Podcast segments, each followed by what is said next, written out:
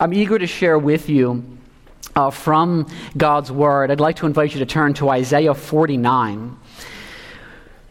There's a section of Isaiah 49 that is familiar, perhaps, to some of us, and that is verses 13 through 16. Those more narrow verses will be our focus, but I want to read a larger section uh, beginning in verse 8 through verse 23. So let's read Isaiah 49, and I'll read beginning in verse 8. This is God's holy and authoritative word.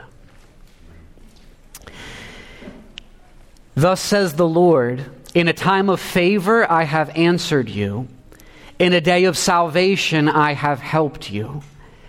I will keep you and give you as a covenant to the people, to establish the land, to apportion the desolate heritages, saying to the prisoners, Come out, to those who are in darkness, appear. They shall feed along the ways, on all barren heights shall be their pasture. They shall not hunger or thirst, neither scorching wind nor sun shall strike them. For he who has pity on them will lead them, and by springs of water will guide them. And I will make all my mountains a road, and my highways shall be raised up. Behold, these shall come from afar, and behold, these from the north and from the west, and these from the land of Syene. Sing for joy, O heavens, and exult, O earth. Break forth, O mountains, into singing, for the Lord has comforted his people and will have compassion on his afflicted. But Zion said, The Lord has forsaken me. My Lord has forgotten me. Can a woman forget her nursing child, that she should have no compassion on the son of her womb? Even these may forget, yet I will not forget you. Behold, I have engraved you on the palms of my hands. Your walls are continually before me. Your builders make haste. Your destroyers and those who laid you waste go out from you.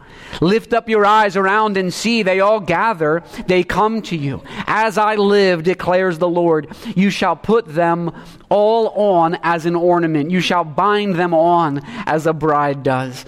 Surely your waste and your desolate places and your devoured land and your devastated land. Surely now you will be too narrow for your inhabitants, and those who swallowed you up will be far away. The children of your bereavement will yet say in your ears, The place is too narrow for me. Make room for me to dwell in. Then you will say in your heart, Who has borne me these? I was bereaved and barren, exiled and put away, but who has brought up these? Behold, I was left alone. From where have these come? Thus says the Lord God. Behold, I will lift up my hand to the nations and raise my signal to the peoples. And they shall bring your sons in their arms, and your daughters shall be carried on their shoulders. Kings shall be your foster fathers, and their queens your nursing mothers. With their faces to the ground, they shall bow down to you and lick the dust of your feet. Then you will know that I am the Lord. Those who wait for me shall not be put to shame. May God bless the preaching of his word. It's one of the, the facts of life that we're always forgetting things. We're always leaving things behind, even things that matter to us. There was one interview uh, with someone who works in Lost and Found for the airline Southwest. I heard this interview. Um, he said just that the sheer volume of things that are left behind on planes is overwhelming. So he said, You walk into their warehouse and there's just hundreds and hundreds of coats everywhere. He said they get crazy amounts of cell phones, iPads, iPods, laptops. In the interview, he was saying that he always finds it a bit sad because he knows every one of those people had that pit in their stomach when they realized, wait, where's my phone? Where's my wallet? Where's my camera? But you won't believe the things that people have left behind. This is left behind on airplanes. They generally divide them into low value and high value items, but people have left behind on airplanes a bag of diamonds, uh, a panda suit, a prosthetic leg, a parrot. You know, the guy gets into his Uber, he's like, wait, where's my parrot? A beautiful uh, double bass instrument, a glass eye, dentures, a handwritten marriage proposal, a wedding dress, and more. It is, it is part of the human condition, a part of our frailty, that we are always forgetting things. When, when my wife Megan leaves the house and there's one thing that I need to do while she's gone, I'm good. But if there are two things, I'm like, hold on, I need to make a list. I, uh, this mind of mine, right, as incredible as it is, cannot possibly remember two things to do while you are gone. And so I write it out and make, make the list. Now, here's the thing we tend to think that God is like us so that when troubles come into our lives, we wonder if we have been forgotten. We wonder if God has left us behind, if God has abandoned us. And it is the heart of God today to minister to us. As His sons and daughters, God is on a mission to minister to us through the power of His Holy Spirit, to minister to those who wonder because of life circumstances Has the Lord forgotten me? Verse 13 contains this glorious call to praise God, to praise Him with songs of joy and shouts of praise because of all that the Lord has done for His people. He is a great and glorious God. In fact, in the first half of this chapter, we encounter the servant of the Lord. Servant sometimes refers to the people of Israel. At other times, it clearly refers to an individual who would come to redeem Israel from their trouble. Verse 5 says that this servant was set apart in the womb to bring God's people back to himself. Verse 6 goes further, saying that the servant will be a light for the nations. He will bring salvation to the ends of the earth. When verse 7 says that he would be, and this is just before the part that we read, but do you see that in verse 7? Deeply despised and abhorred by many. It's a description of his sufferings and his death through which he won our salvation. When Jesus came into the world, then he declared it to be, verse 8, the day of salvation. Verse 9, goes on to say that Jesus, who is this servant, says to prisoners, Come out. He says to those who are in darkness, Appear. Before Christ came, we were prisoners in darkness. We were bound by sin and death. Christ died the death that we deserve to bring us back to God. And he promises to lead his people like sheep to good pastures, so that, verse 10, they will not hunger and thirst, for God will lead them and guide them. He will be the provision of his people, he will be the protection of his people. And verse 12 points forward to that great day. Not simply when the Jewish people would return from Babylon, but to a much greater day when people would gather from every nation, from every tribe and tongue to praise this God for the salvation that he has won. So it's no wonder, following that, right, that verse 13 explodes with praise. Everyone is called to sing the praises of God. There is worldwide joy because the Savior of the world has come. Verse 13 Sing for joy, O heavens, and exult, O earth, O mountains, into singing, for the Lord has comforted his people and will have compassion on his afflicted. But, this is immediately following verse 14 Sing for joy, but. Verse 14, but Zion said, The Lord has forsaken me, my Lord has forgotten me. Isaiah here is addressing a future generation who would be held captive in Babylon, driven out of their land as Zion lays in ruins. The, the, whole Old Testament book of Lamentations captures just how devastating that moment was for the people of God. This is addressed to that future generation that is in exile. And God says, Sing for joy. In the midst of trouble, in the midst of affliction, in the midst of exile, sing for joy, break forth into singing. We're called to rejoice, but so often our circumstances seem to make that impossible. We feel like we have been abandoned by the God who is calling us to rejoice. Sing for joy, but our hearts do not respond. And we say, The Lord has forsaken me. My Lord has forgotten me. You remember the experience of the, the toys in the movie Toy Story 3? Right? Andy's toys are trying to get his attention because he's grown up, 17 years old, and he's become interested in other things and he's going off to college. So they feel alone, they feel neglected, they feel left behind. And that movie taps into that desire we all have to be loved, to be appreciated. And so Woody, Buzz Lightyear, and the others spend most of the film feeling forgotten, feeling abandoned. They're accidentally donated to a daycare center, Sunnyside Daycare, where most of the toys have stories of being abandoned, being forgotten. And then Lotso, the purple bear, takes them in. Of course, that works out perfectly or not. It's a story of abandonment, that wrestles with this experience. And it's important for us to know that this is a common experience among the people of God. We experience this same sense of abandonment in our own lives, and we should not be surprised by it. And it, so this is a spiritual condition, this, this sense of abandonment, and it is it's a spiritual condition that cannot be treated simplistically. Eh, God's with you. Do your devotions. Cheer up. It's never as easy as saying, God has not deserted you. Because there are times when God does withdraw a sense of his presence from us. You know, the Puritans talked about this category, they talked about spiritual desertions.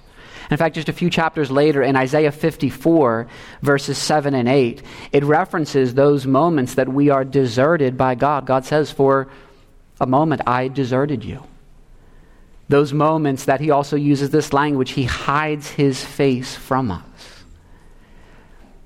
We don't experience his nearness. We don't live in the light of his countenance. We struggle to believe the truth. We lack a sense of his love for us our fellowship with Christ is disrupted. The darkness becomes intense and does not lift, and we feel forsaken and forgotten by God. This is an experience that the psalmists were familiar with. In Psalm 13, verses 1 and 2, How long, O Lord, will you forget me forever? How long will you hide your face from me? How long must I take counsel in my soul and have sorrow in my heart all the day? How long shall my enemy be exalted over me? And you know, there, there's a sense in which this particular form of trial is the, the greatest challenge and trial that the Christian will ever face. We can face the greatest difficulties and unimaginable loss when we have a sense of God's nearness. But when we are spiritually deserted and when the Lord hides his face from us, our soul so often has no comfort and we find ourselves in a place of despondency and even despair. I want to tell you a story of a woman named Amy. Um, a true story. Amy, Amy vividly recalls her own moment of feeling abandoned. She remembers the night she collapsed to her knees beside her bed, knowing her wedding ring had to come off. She says, That afternoon, a judge had declared my divorce final. Though the demise of our marriage had appeared inevitable for a while, I hadn't stopped wearing my wedding ring, a symbol of my confidence that no matter how hopeless things looked, God could turn them around in an instant. She says, But now here I was 30 years later, kneeling alone by the side of my bed, sobbing. And it was through this extended trial, not long before that, that she had been on the verge, what she described as complete mental, emotional, and physical collapse. She was confused. She was greatly troubled by God allowing her life to be so excruciatingly painful. She describes it as a true spiritual crisis in her life. She said this Where was this God I had been counting on? Was he real? If he was, did he care? She says, I was in no shape to compose an articulate prayer. There was a lot of sobbing and groaning. When I could form words, I cried out. I could never watch someone I love suffer like this and not stop it. You say you love me, but I can't square that with what is happening. This feels cruel. I've got to know you are who you say you are, or I cannot go on. That's the experience of verse 14. The Lord has forsaken me. The Lord has forgotten me. And relational disappointment can be what brings us there. The loss of employment can be what brings us there serious illness in ourselves or in a family member or another person we love can make us wonder how long God will hide his face. The death of a family member or a friend can lead us to feel forgotten by God. When we experience injustice, when others sin against us, when unjust criticism comes, we cry out to God, The Lord has forsaken me, my Lord has forgotten me. Friends, brothers and sisters, I wonder how much this experience relates to some of you today. It may be that what God's doing today is preparing you for future experiences like this. But it may be that what God is doing is speaking directly into our own experience today. Does the Lord currently, presently, feel far from you?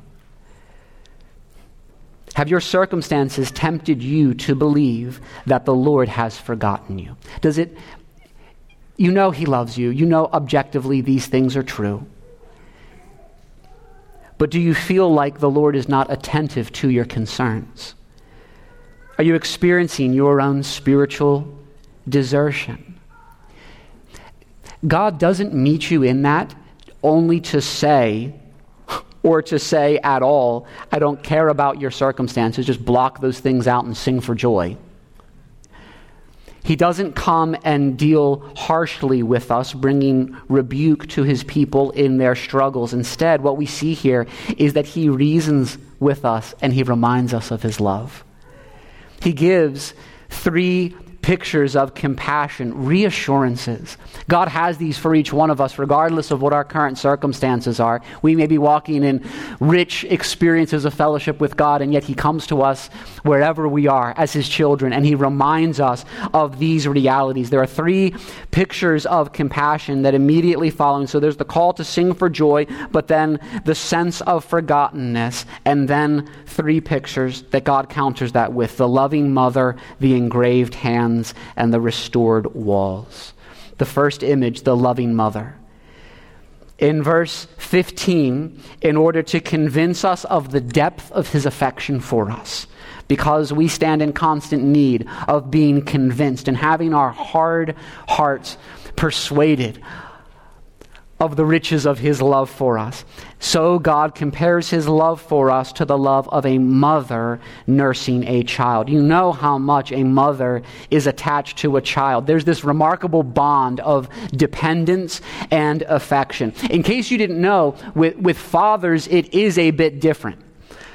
I'm not saying this to stereotype men. I'm, I'm stating the fact that children never draw their life from their father, either in the womb or after birth in nursing. Yes, men and women are different, uh, contrary to what our culture may say. And here, God compares himself to a mother for a reason. You know, I was thinking about this. My specialty as a parent is letting the baby cry. Like, that's my, I think we're going to have to let the baby cry. All right, I am so here for that. Let's go. I can let the baby cry. Every time I've held a baby, this includes the sixth child we had, the nurse actually asked me, You sure you've done this before? You know, I love kids, but uh, yeah, just, you know, I think that the baby wants to be held a bit more closer and comfort. My, my gift, though, is helping the toddler who falls down learn that it's not that big a deal by ignoring him. You know? If kids know where the fast, first aid kit is at, then they can take care of it themselves, is my philosophy when it comes to parenting. A mother's heart, we use that expression, right? A, a, mother's heart is different. A mother's heart is full of tenderness and compassion. Can a mother forget? Can a mother have no compassion? Says the text. It is generally the case that mothers won't abandon and forget their children. But in case we bring an objection, well, what about mothers who fail? What about mothers who fundamentally fail to nourish their children? Or what about mothers who abuse their children? So God adds that mothers may forget. That's a possibility. But with God, it is impossible. Even these may forget, he says, yet I will not forget you. In other words, God's attachment to us is not equal to the mother baby relationship, it is far greater.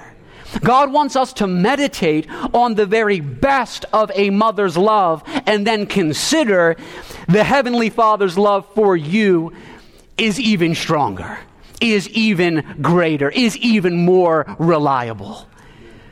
The greatest of earthly loves may cease and fail, but God's love for us will never fail. We may be deserted for a time, but we are not rejected and forgotten. As God's children, we are often disciplined, but we are never abandoned. You know, there may be times when a loving mother will let a baby cry or that mother may be out of sight for a time. But it would be very wrong for the baby to conclude that the mother has forgotten and forsaken. Babies are sometimes slow to learn that a mother always hears, that a mother always returns eventually, that the mother is not gone for good. What happens in our moments of unbelief is not that God has forgotten us, but that we have forgotten His character, His goodness, His faithfulness to us in Christ. That's the first image, the loving mother. Second, the engraved hands.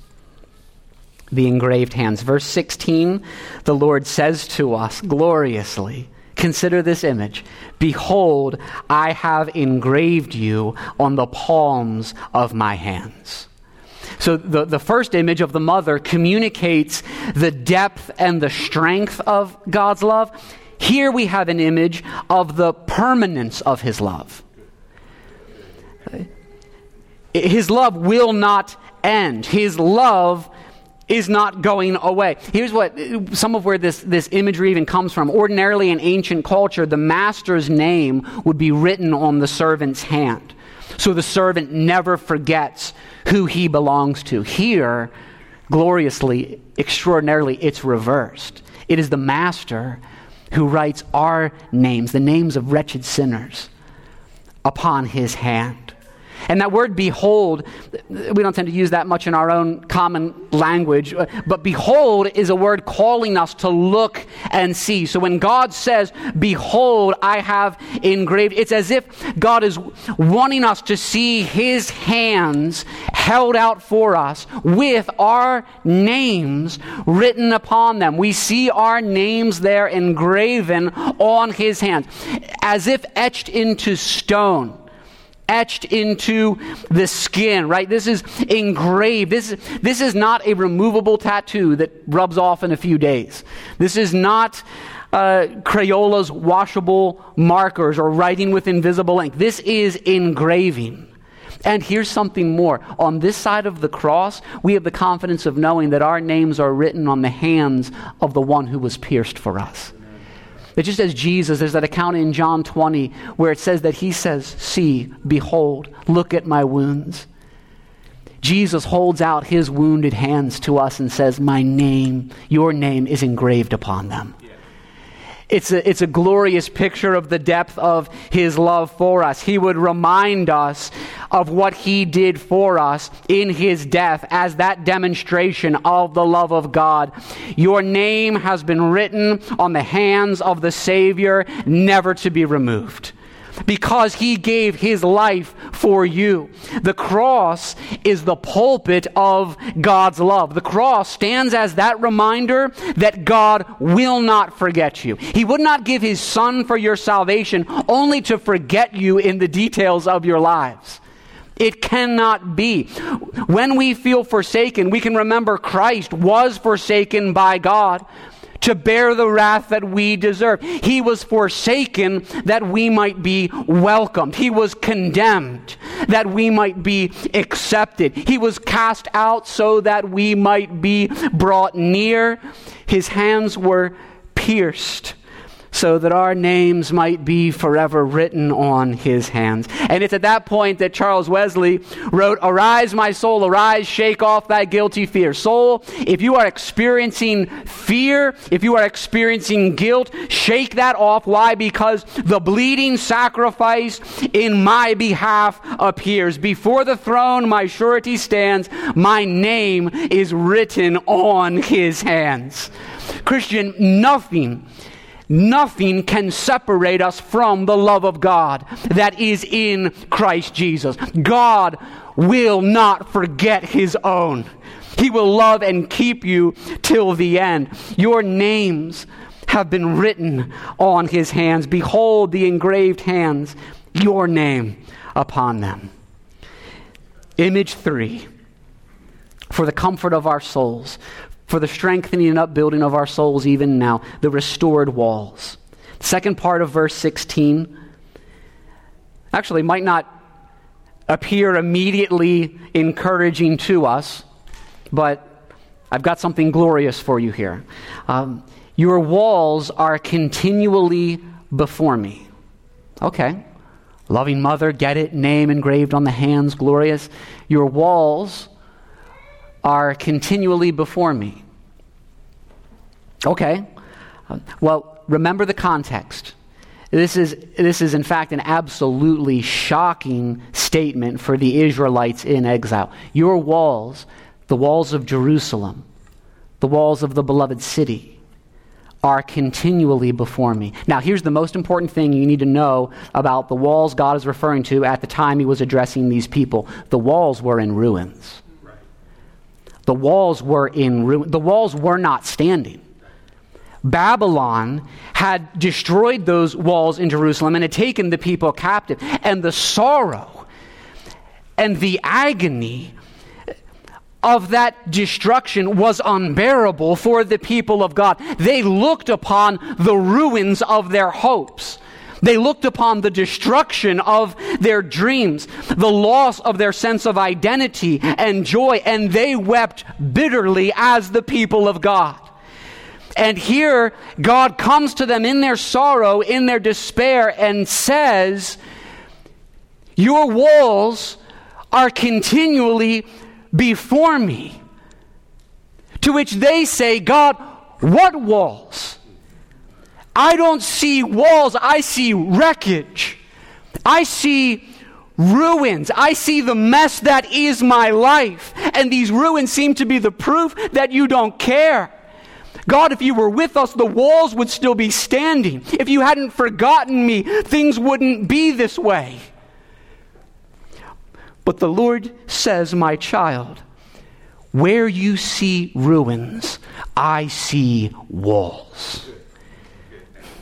Those places in your life that you think are the proof of divine abandonment are seen by your God in a totally different way. That God sees walls is a statement of his future purpose for his people. God brings blessing out of the rubble of our lives. My God uses the ruins of sin and failure to make masterpieces for His glory. From these ashes, He makes beauty. In this suffering, He has purpose. Your walls are continually before the Lord, and there is nothing that can thwart the purposes of God for your life. Joseph saw one hardship after another. He's thrown into a pit, sold into slavery, but all along, God saw walls. Naomi was destitute and abandoned, having lost those closest to her. But God saw walls. For Esther and Mordecai, the days seemed dark and it appeared that evil would triumph, but God saw walls.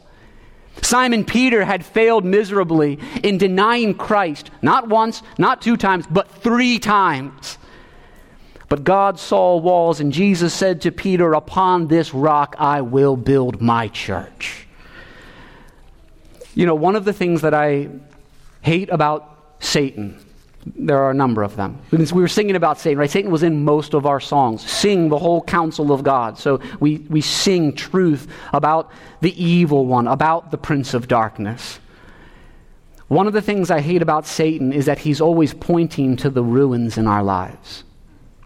He would have us wallow in misery and hopelessness. He brings accusations and seeks to condemn. He says, You will never change. He says, Things will never get better. He says, There is no hope for you. But God says, I look at your life and I see walls.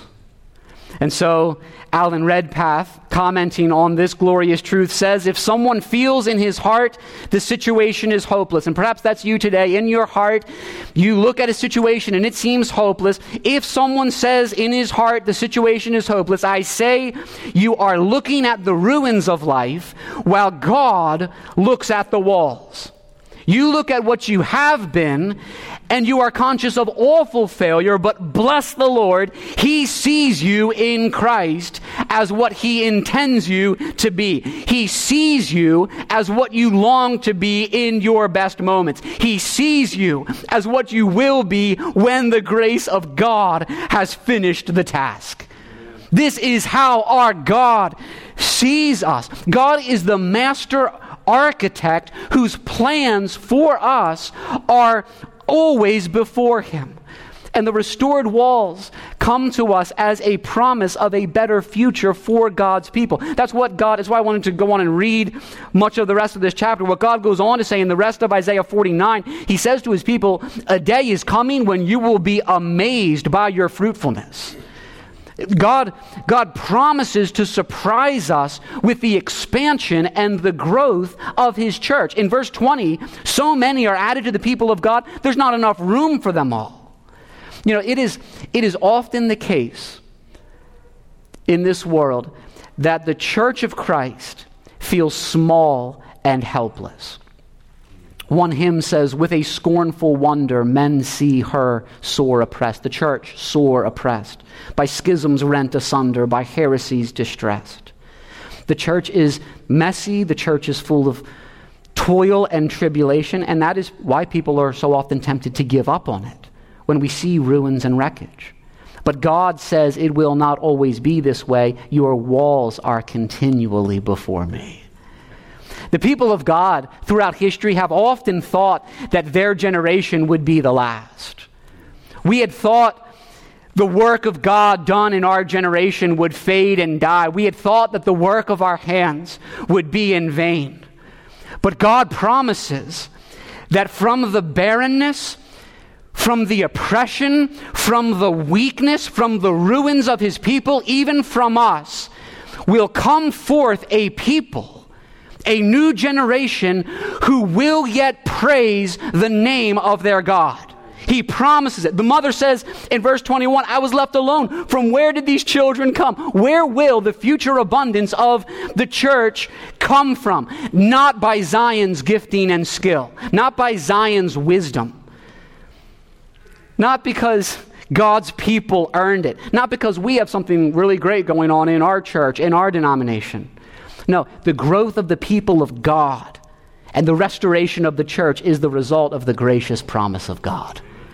In all of verses 17 through 26, God says to the church, Those who oppose you and seek your failure will be gone, and your children will be more than you can imagine. God is even now brothers and sisters, purifying for himself a people for his own possession. He gave his son that he might present the church to himself in splendor, without spot or wrinkle or any such thing, that she might be holy and without blemish. This is what God is doing in his people.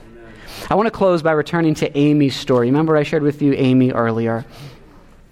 The day that the judge declared the divorce final was that night that she slipped off her ring.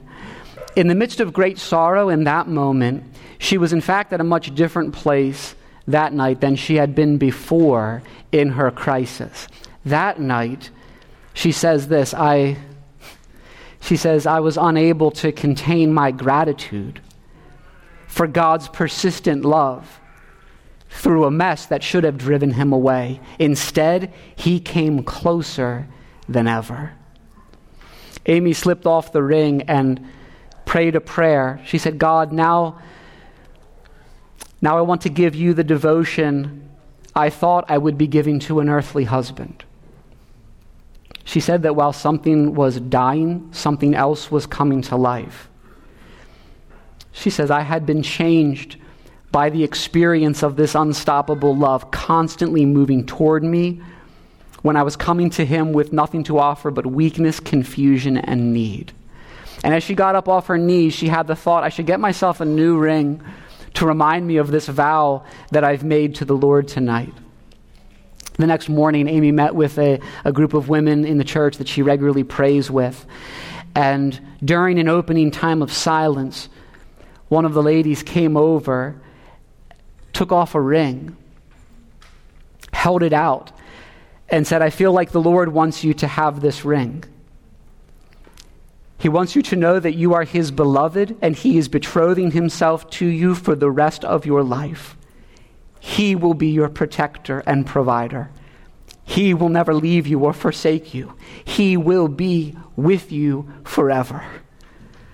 Amy says the ring she handed me was much more beautiful and valuable than any ring I would have gotten myself. I had mentioned nothing about getting a new ring. She says, I can't tell you how many times in the years since a glance at that ring calmed my fear, filled my loneliness, and comforted me in grief. She says, I wanted a ring to remind me of my commitment to the Lord. Instead, I ended up with one that will forever remind me of His commitment to me. God has given us these three pictures so we remember every day of our lives His commitment to us.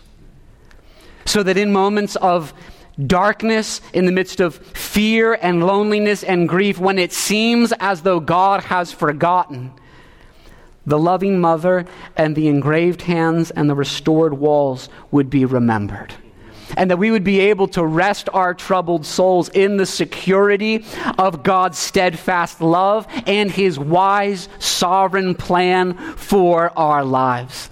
Grace Church, the Lord loves you. Your name is written on his hands, and his good purposes for you will not fail. Let's pray together.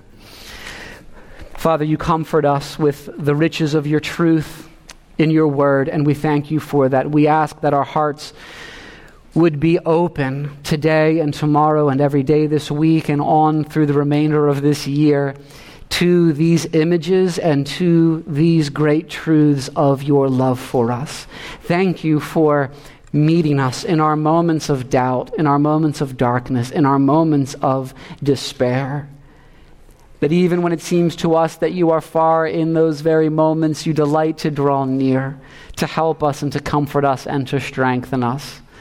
Lord, thank you for your great love for us in Christ. May we, as your children, rest every day in the riches, in the depth, in the permanence of that love. We pray this in Jesus' name. Amen.